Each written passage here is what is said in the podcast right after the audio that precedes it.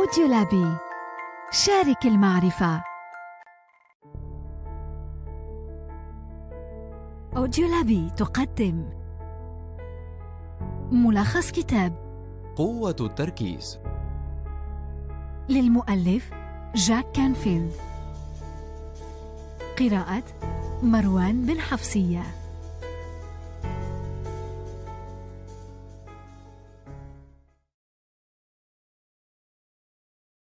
طاحونة الحياة لا تتوقف والعجلة سرعتها دائمة في زيادة ونحن وأعمالنا وأموالنا وأفكارنا وأهدافنا نلهث معها وبعد كل فترة نتوقف لنتساءل هل نحن بالفعل في الفريق الصحيح؟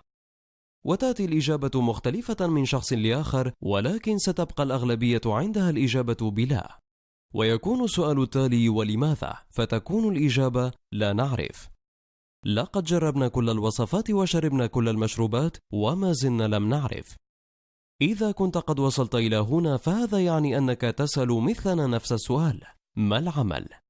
والحل بسيط التركيز وسوف نبدأ باستراتيجيتنا العشرة لهذا التركيز الاستراتيجية الأولى عاداتك ترسم شكلا لمستقبلك فما هي العادة؟ إن سلوكنا هو مجموعة من العادات التي برمجنا أنفسنا عليها بحيث أصبح من الصعب جدا أن ننفك عنها. إنها تعمل عمل الجاذبية الأرضية بالنسبة لنا تشدنا إليها في كل لحظة. لذلك فإن القرار سهل والتنفيذ مرعب. ولكنه بالتعود على أفلام رعب العادات نستطيع أن ننفك منها. فابقوا معنا. خطوات العمل للتخلص من العادات المعوقة. عادة تعوقني. أنا لا أدخر شيئا من مالي وأعاني من إنفاق دخلي بالكامل. العواقب. سوف تظل تعمل حتى سن متأخرة. لا مجال عندك للاختيار. والفقر. عادة جديدة ناجحة. سوف أستثمر جزءا من دخلي وسأتصدق بخمسة بالمئة من دخلي. الفوائد. التحرر من الديون استقلال مالي وبركة في الرزق. كيف أبدأ؟ أولا استعن بمخطط مالي لوضع خطة طويلة الأجل ثانيا أرغم نفسك على استقطاع النسبة المتفق عليها إجباريا من منابع دخلك. ثالثا قف على أوجه الإنفاق غير الضرورية وتخلص منها. رابعا حدد تاريخ البدء. خامسا ابدأ فورا. وقس على ذلك بقية العادات المعوقة قديمة كانت أم حديثة صغرت أم كبرت. فالمهم أن تستشعر بوجود المشكلة وتحدد ما تريد أن تتخلص منه بداية ثم تصاحب ما سنذكره في السطور القادمة. الاستراتيجية الثانية ليست لعبة حوات إنه التركيز. هل جربت هذه الطريقة من قبل؟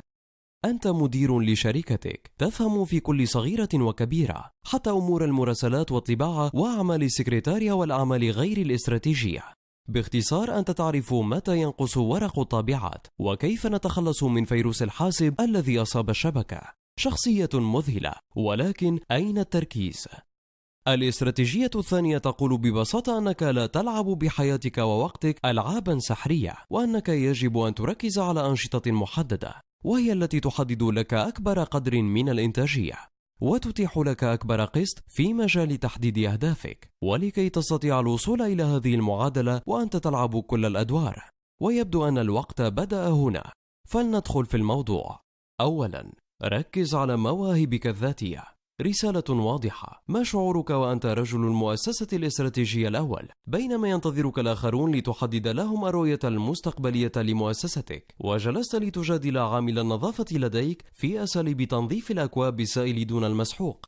لا شك أن خبرتك في هذا المجال رائعة ولكن الأروع لك سيدي الآن أن تغض الطرف عنها لغيرك لأن الاجتماع الاستراتيجي قد بدأ منذ نصف ساعة وبينما تحدد أنت نوعية الصابون المستخدم في نظافة الأكواب فإن هناك من ينتظرك لتضع له الرؤية الاستراتيجية. وعندما تتأخر سوف يكون هناك من وضع خطته وانطلقت مسيرته. إن مواهبك الاستراتيجية حين تركزها في أعمال استراتيجية سوف يحدث الفرق الذي كنت تنتظره. أما حين نركزها في صغائر الأمور فإن التشتت سوف يكون بالتأكيد هناك. ثانيا استعن بمن يساعدك. استعن بمساعد شخصي لك يساعدك في أعمالك التي تقوم بها. المساعد الشخصي ليس سكرتيرا بل سيلعب دور البديل أحيانا عند غيابك أو حضورك. سوف يقوم بأداء الأعمال التي لا تحب أن تقوم بها. إذا انتقيت شخصا يشبهك تماما فسوف تزيد المشكلة. مشكلة أخرى. استراتيجية التاءات الأربع الأولويات أولى. الاستسلام لكل ما يطرأ من جديد مهلكة للوقت. ولكن دع لديك استراتيجية رباعية ولنسميها. استراتيجية التاءات الأربع تطبقها عند تقييم كل عمل يعرض عليك وهي أولا تركها. ثانيا تفويضها. ثالثا تأجيلها. رابعا تنفيذها. خطوات عملية. ألف. احصر كافة الأعمال التي تستنفذ وقتك في العمل وتركز على الأنشطة اللا إنتاجية باء اذكر ثلاثة أشياء تعوق في أدائها العمل. جيم اذكر أهم ثلاثة أنشطة تدر دخلا على شركتك. دل اذكر أهم ثلاثة أنشطة لا تحب أو لا تحسن أداءها ها من يستطيع أداء هذه الأنشطة لأجلك؟ واو. ما النشاط الوحيد المضيع للوقت الذي سوف ترفض القيام به أو تسنده لشخص آخر؟ زين ما الفائدة المباشرة التي سوف تنتج عن هذا القرار؟ الاستراتيجية الثالثة هل ترى الصورة الكاملة؟ من أجمل النعم التي أنعم الله تعالى علينا بها هي نعمة الرؤية ونعرفها حق المعرفة حين يصير الظلام دامسا أو حين ينزل الضباب على الطرقات فنحبط وعندها نعرف قيمة هذه النعمة نظام التركيز للناجحين. تعتمد هذه الطريقة في الأساس على تقسيم أهدافك إلى سبع فئات وتقودك نحو الاستمتاع بتوازن حقيقي عند وضع الأهداف. ويتم التعامل مع فئات الأهداف السبع من خلال إطار الوقت والفئات السبعة هي أولا المستوى المادي. ثانيا العمل والمهنة. ثالثا وقت المتعة والترفيه. رابعا الصحة واللياقة. خامسا العلاقات. سادسا جوانب على المستوى الشخصي سابعا الإسهامات الاستراتيجية الرابعة كيف تحقق التوازن الأفضل؟ سأل رجل كبير طفلا صغيرا كم يبلغ عمرك الآن؟ قال الطفل ثماني سنوات سأله الرجل الكبير أيضا في أي عام دراسي أنت؟ فتح الطفل الصغير فاه وقال بتنهد الثالث الابتدائي كانت هذه أسئلة حزينة لأن الطفل والرجل كانا الأب والابن اللذان يعيشان في نفس المنزل ولا يلتقيا إلا في المناسبات. هل تعرف أحدا يحدث له مثل هذا الموقف؟ إذا كانت الإجابة بنعم فاعطه رابط هذا الملف على اليوتيوب. وإذا كانت لا فأكمل الاستماع. حتى إذا صادفك الموقف كان معك العلاج. كثيرا ما يطغى دور على دور في حياتنا. فيأتي العمل ليسرق منا البيت أو العكس. والمهم أن الميزان يميل. وعندها نشعر كم كنا مقصرين في حق أنفسنا بعدم الاتزان. ولعلنا اتفقنا من قبل أننا لن نقدم حلولا سحرية لكنها فقط طرقا مجربة سهلة وبسيطة لكنها فعالة وهذا أجمل ما فيها. B-ALERT لإعادة الاتزان. وهذه الفكرة تتكون من التالي المخطط blueprint وضع خطة الاستراتيجية لليوم تحديد الأولويات والمواعيد والمشروعات الهامة. مراجعة خطة اليوم في الصباح الباكر منه أو في الليلة التي تسبقه العمل. أكشن ركز على أهم الأنشطة التي سوف تدفعك للأمام نحو تحقيق أهدافك التي خصصت لتحقيقها 60 يوما. التعلم. Learning. قم بتوسيع مداركك وزيادة معارفك عن طريق القراءة أو أشرطة الكاسات أو الفيديو. المرشدون والدورات الدراسية. التمرين. أعد شحن طاقتك من خلال ممارسة التمرينات الرياضية لمدة نصف ساعة يوميا. الاسترخاء relaxing تخلص من التوتر والضغوط اليومية. نم لفترة قصيرة أثناء النهار. تأمل وقضي وقتا مع أسرتك.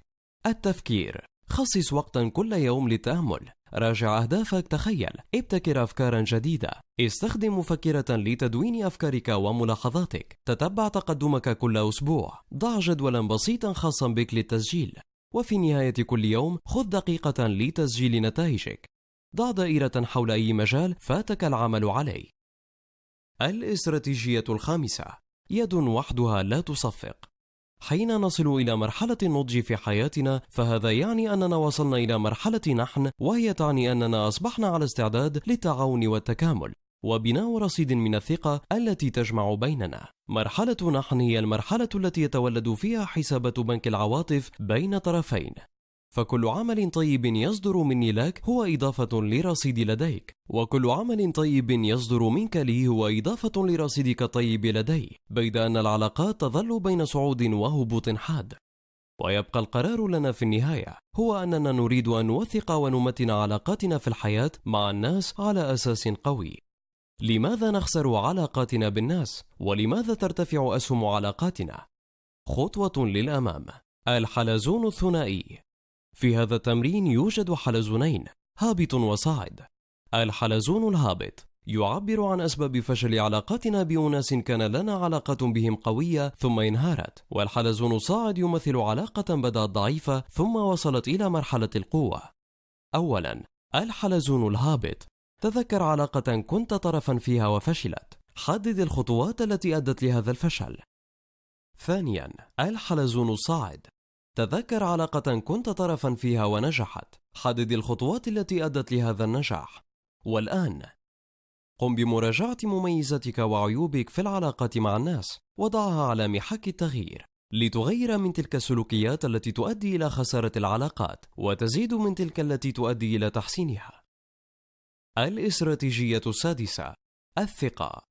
إن معرفة الذات هي الأساس الذي تبنى عليه ثقتك بنفسك. ولذلك اجعل معرفة المزيد عن نفسك عادة من عاداتك. كيف تفكر وكيف تشعر؟ وكيف يكون رد فعلك وتصرفك في المواقف المختلفة؟ سوف تجد أدنى قائمة تشتمل على المخاوف الشائعة. وكذلك على استراتيجيات محددة للتغلب على هذه المخاوف. انتبه إلى المخاوف التي تعانيها بشكل أكثر. المرض. تعلم المزيد عن العادات الصحية الجيدة والتغذية السليمة وممارسة التمرينات الرياضية وكذلك عن تركيبك الوراثي. فقد العمل اعمل على أن تصبح ذا قيمة كبيرة لدرجة تجعل فصلك من العمل أمرا مستبعدا. إذا كنت كذلك بالفعل فإن مهاراتك المتميزة سوف تفتح أمامك الباب لفرص جديدة إذا ما قمت بترك عملك الحالي. داوم على صقل نقاط قوتك وتفعيلها ركز على مناطق تميزك واعمل على تكوين صلات ممتازة. القلق من القادم. إن معظم الوظائف في المستقبل لم يتم حتى تحديدها بعد. ركز على تطوير أعظم مواهبك. وضع لنفسك أهدافا متميزة. الموت. كل نفس ذائقة الموت. تحل بالإيمان واعمل لدنياك كأنك تعيش أبدا. واعمل لآخرتك كأنك تموت غدا. الفشل. إن الجانب الروحي بداخلك يثبت أن هناك خطة أكبر. إن الله قد حباك بموهبة معينة فحاول أن تتعرف عليها. أحط نفسك بالناجحين. انظر إلى الفشل باعتباره فرصة للتعلم. إن ارتكاب الأخطاء شيء أساسي وضروري للنجاح على المدى البعيد. المخاطرة. فكر على الورق. خطط للأمام. التمس النصيحة الجيدة. الرفض. لا تأخذ الأمر على محمل شخصي فنحن جميعا نواجه كل أسبوع أحد أشكال الرفض. لا تكن شديد الحساسية تجاه هذا الأمر. اقتحام الخوف. اقتحم الخوف. ابحث عن حل يستند إلى مبدأ فائز فائز. تقبل الصراع كجزء من هذه الحياة. خذ دورة دراسية في حل الصراعات تقصي المعرفة. تدرب على تعلم شيء جديد كل يوم. اقرأ. أدرس كن أكثر وعيا وإدراكا وتذكر أن استخدام المعرفة هو أعظم قوة لديك. تعلم المزيد اعمل على أن تصبح خبيرا في أفضل ما تستطيع أداءه. علاقات. اعمل باستمرار على أن تثري أهم علاقاتك. املأ حياتك بذكريات إيجابية جميلة. تستطيع أن تبقيها في ذهنك إلى الأبد. ممارسات إضافية. خذ دورة دراسية في الخطابة. اختر معلما عظيما. اكتب خطابا يستغرق إلقاءه عشر دقائق في موضوعك المفضل. تدرب على الإلقاء. اغتنم ما يتاح أمامك من فرص للتحدث على الملأ. استعن بمدرب للإلقاء. الفقر. تعلم ما يمكن تعلمه بشأن المال وبشأن الكيفية التي يعمل بها. راجع معتقداتك في هذا الصدد. حاول أن تجد معلما ماليا ممتازا. ضع أهدافا محددة لادخار واستثمار نسبة من إجمالي دخلك. النجاح. ضع نصب عينيك حقيقة أن النجاح لا يأتي من الفراغ وإنما يأتي من الدراسة والعمل الشاق والتخطيط الجيد والإقدام على المخاطرة فإذا قمت بعمل كل هذه الأشياء فأنت تستحق النجاح الاستراتيجية السابعة اسأل عما تريده ماذا تفعل لكي تصل إلى مراتب عالية في مؤسستك؟ أو ماذا تفعل لتزيد من أرباحك وإيراداتك بنسبة 50% على الأقل؟ أولاً، اسأل للحصول على المعلومات. ما الشيء الذي يمكنك القيام به لكي تحسن الطريقة التي تسأل بها للحصول على المعلومات؟ أذكر شيئا واحدا. ثانيا، اسأل لإنجاح مشروعك. هل السؤال الأخير الذي تقوم بطرحه عند إتمامك لصفقة ما يجلب لك المستوى الذي تريده من النجاح؟ إذا لم يكن الأمر كذلك فحاول أن تتوصل إلى طريقتين جديدتين على الأقل للسؤال من أجل إنجاح مشروعك ولتكن هاتان طريقتان بسيطتين ومحددتين ثالثا. اطلب الحصول على شهادات مكتوبة. اكتب اسماء خمسة أشخاص يمكنهم منحك شهادات ممتازة تقر بحسن أدائك. حدد وقتا معينا للاتصال بهؤلاء الأشخاص وواصل هذا الأمر حتى الإنجاز. رابعا. اطلب الحصول على تقديمات ممتازة. ضع نظاما محددا لكسب علاقات جديدة أو في عالم الأعمال لجذب عملاء جدد باستمرار. تذكر الكلمة الأساسية هنا هي باستمرار. وهذا يعني أن تقوم بذلك كل أسبوع. خامسا اطلب تقييما لأدائك. إن تعقيدات الحياة اليوم تختلف كثيرا عما كانت عليه قبل عشر سنوات فقد ارتفع حد الأداء إلى مستوى جديد لن يتم في ظله التسامح مع عدم الكفاءة. إن الرسالة التي يراد توجيهها إلى كل فرد واضحة تماما وهي إذا كنت تريد أن تكون أحد أفراد فريق العمل هنا فلتكن جادا ومواظبا ومثابرا. باستخدام ورقة العمل التالية قم بإعداد قائمة تشتمل على ستة أشياء ينبغي عليك أن تقوم بها في الشهور الثلاثة القادمة. هذه هي الأنشطة التي يجب أن تستكمل لأي سبب كان وهي قد تتضمن بعضا من الأهداف قصيرة المدى التي قمت بوضعها لنفسك مسبقا. اجعل عباراتك مختصرة وأمام كل نشاط يجب عليك فعله اكتب كلمة واحدة تصف شعورك تجاه هذا النشاط. أشياء يجب علي القيام بها في الشهور الثلاثة القادمة. أمثلة إعادة تنظيم مكتبي وتنظيفه. دفع ما علي من فواتير أو التزامات. إجراء حوار من القلب إلى القلب مع ابني ذي الستة عشر ربيعا. موعد إتمامها ليس متأخرا عنه حدد تاريخا. الشعور ما الكلمة التي تصف بدقة بالغة شعورك تجاه وجوب القيام بهذه الأنشطة؟ أحسنت والآن هيا نراجع قائمتك. قم بإلقاء نظرة على كل بند فيها. بند واحد في كل مرة. وارسم خطا بقلمك فوق الكلمات التي تكون الجملة التي تحدد كل مهمة من أول الجملة إلى آخرها. نعم أشطب هذه البنود من قائمتك. الاستراتيجية الثامنة. كن مثابرا. عندما ترهب في شيء لدرجة أنك تستعد لإتمامه مهما تطلب الأمر منك فثق أنك سوف تنجح. إن الأفراد الأكثر نجاحا هم من تتوافر لديهم الرغبة لتحقيق أمر مهم مهما تطلب ذلك من تضحيات. عندما تعرف ماذا تريد سوف تجوب السماء والأرض للحصول عليه. وعندما يكون هناك شيء مهم بالنسبة لك فلن تألو جهدا حتى تحصل عليه. الإصرار والمثابرة ليس هناك شيء يمكن أن يحل محلهما. حتى الموهبة لا تحل محل الإصرار. فما أكثر الأشخاص الفاشلين الذين يمتلكون مواهب نادرة حتى العبقرية لا تحل محل الإصرار فالعالم مليء بالمتعلمين الفاشلين. ولدينا هنا قواعد سبعة للمحافظة على الأداء نسميها دائرة المثابرة.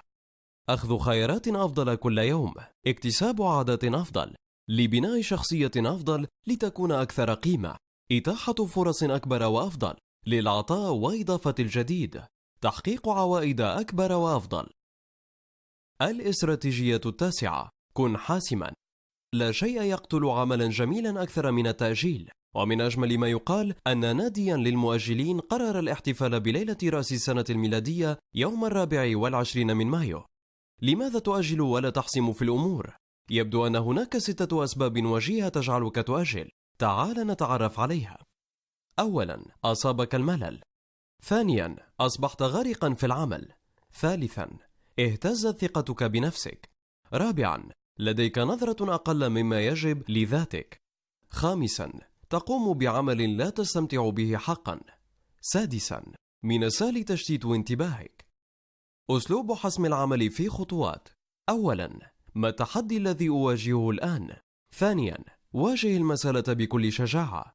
ثالثا ما النتيجة المرجوة التي أريدها؟ حدد بوضوح النتيجة التي تريدها رابعا صف شعورك عند انتهاء المسألة خامسا ما الذي تحتاجه من معلومات لتساعدك في التعامل؟ سادسا ما الخطوة القادمة لي؟ سابعا متى سأبدأ؟ ثامنا متى أنتهي؟ تاسعا المراجعة والتقييم الاستراتيجية العاشرة حدد رسالتك لماذا نمشي في طريق في حياتنا؟ ثم يصيبنا الفتور في منتصف الطريق؟ ولماذا أحيانا عندما نصل إلى المحطة التي قادتنا إليها الظروف نشعر أنها ليست المحطة التي كنا نتمناها؟ لماذا لم نسال أنفسنا من قبل؟ ماذا نريد من عملنا؟ من زواجنا؟ من تفاعلنا مع الحياة؟ إن هذه الأسئلة سوف تعني بالنسبة لك ألا تبدأ أي مشروع أو عمل أو حتى اتخاذ قرار إلا وصورة المحصلة النهائية والنتيجة التي تتوقع أن تصل إليها هي المرجع والمعيار الذي يحكم كافة قراراتك وتصرفاتك. من الآن حتى نهاية المشروع أو حتى نهاية الحياة عندما تضع الجنة نصب عينيك. كيف تضع رسالتك؟ لعلك تتصور أنني سوف أقوم بوضع رسالتك في الحياة ولا تصاب بالإحباط عندما أخبرك أنني لن أفعل ذلك عذرا فرسالتك هي شخصيتك لا يعرفها إلا أنت رسالتك هي التي تحمل قيمك ومبادئك وانطباعاتك إن أفضل أسلوب لتبدأ صياغة رسالتك أن تركز على الآتي ماذا تريد أن تكون؟ ماذا تريد أن تفعل؟ ما القاعدة التي تكون ذاتك وتوجه أفعالك؟ وعندما تهم بكتابة رسالتك ابدأ من مركز التأثير الذي يتحكم فيك. ومركز التأثير لدينا هو مبادئنا وقيمنا التي نحملها والتي تؤثر على كل قراراتنا. وأخيرا هناك في مركز التأثير سوف تستطيع انت وحدك أن تصوغ رسالتك. والتي لا تستطيع أن تصوغها كواجب مدرسي تكتبه وأنت مجبر. ولكن سوف تصوغها على أنها رسم الهندسي لحياتك. والآن تعال لتكتب رسالتك. تابعونا على صفحة أوديو لابي على الفيسبوك. facebook.com slash audiolabby audio labby. Share knowledge. أوديو لابي. شارك المعرفة.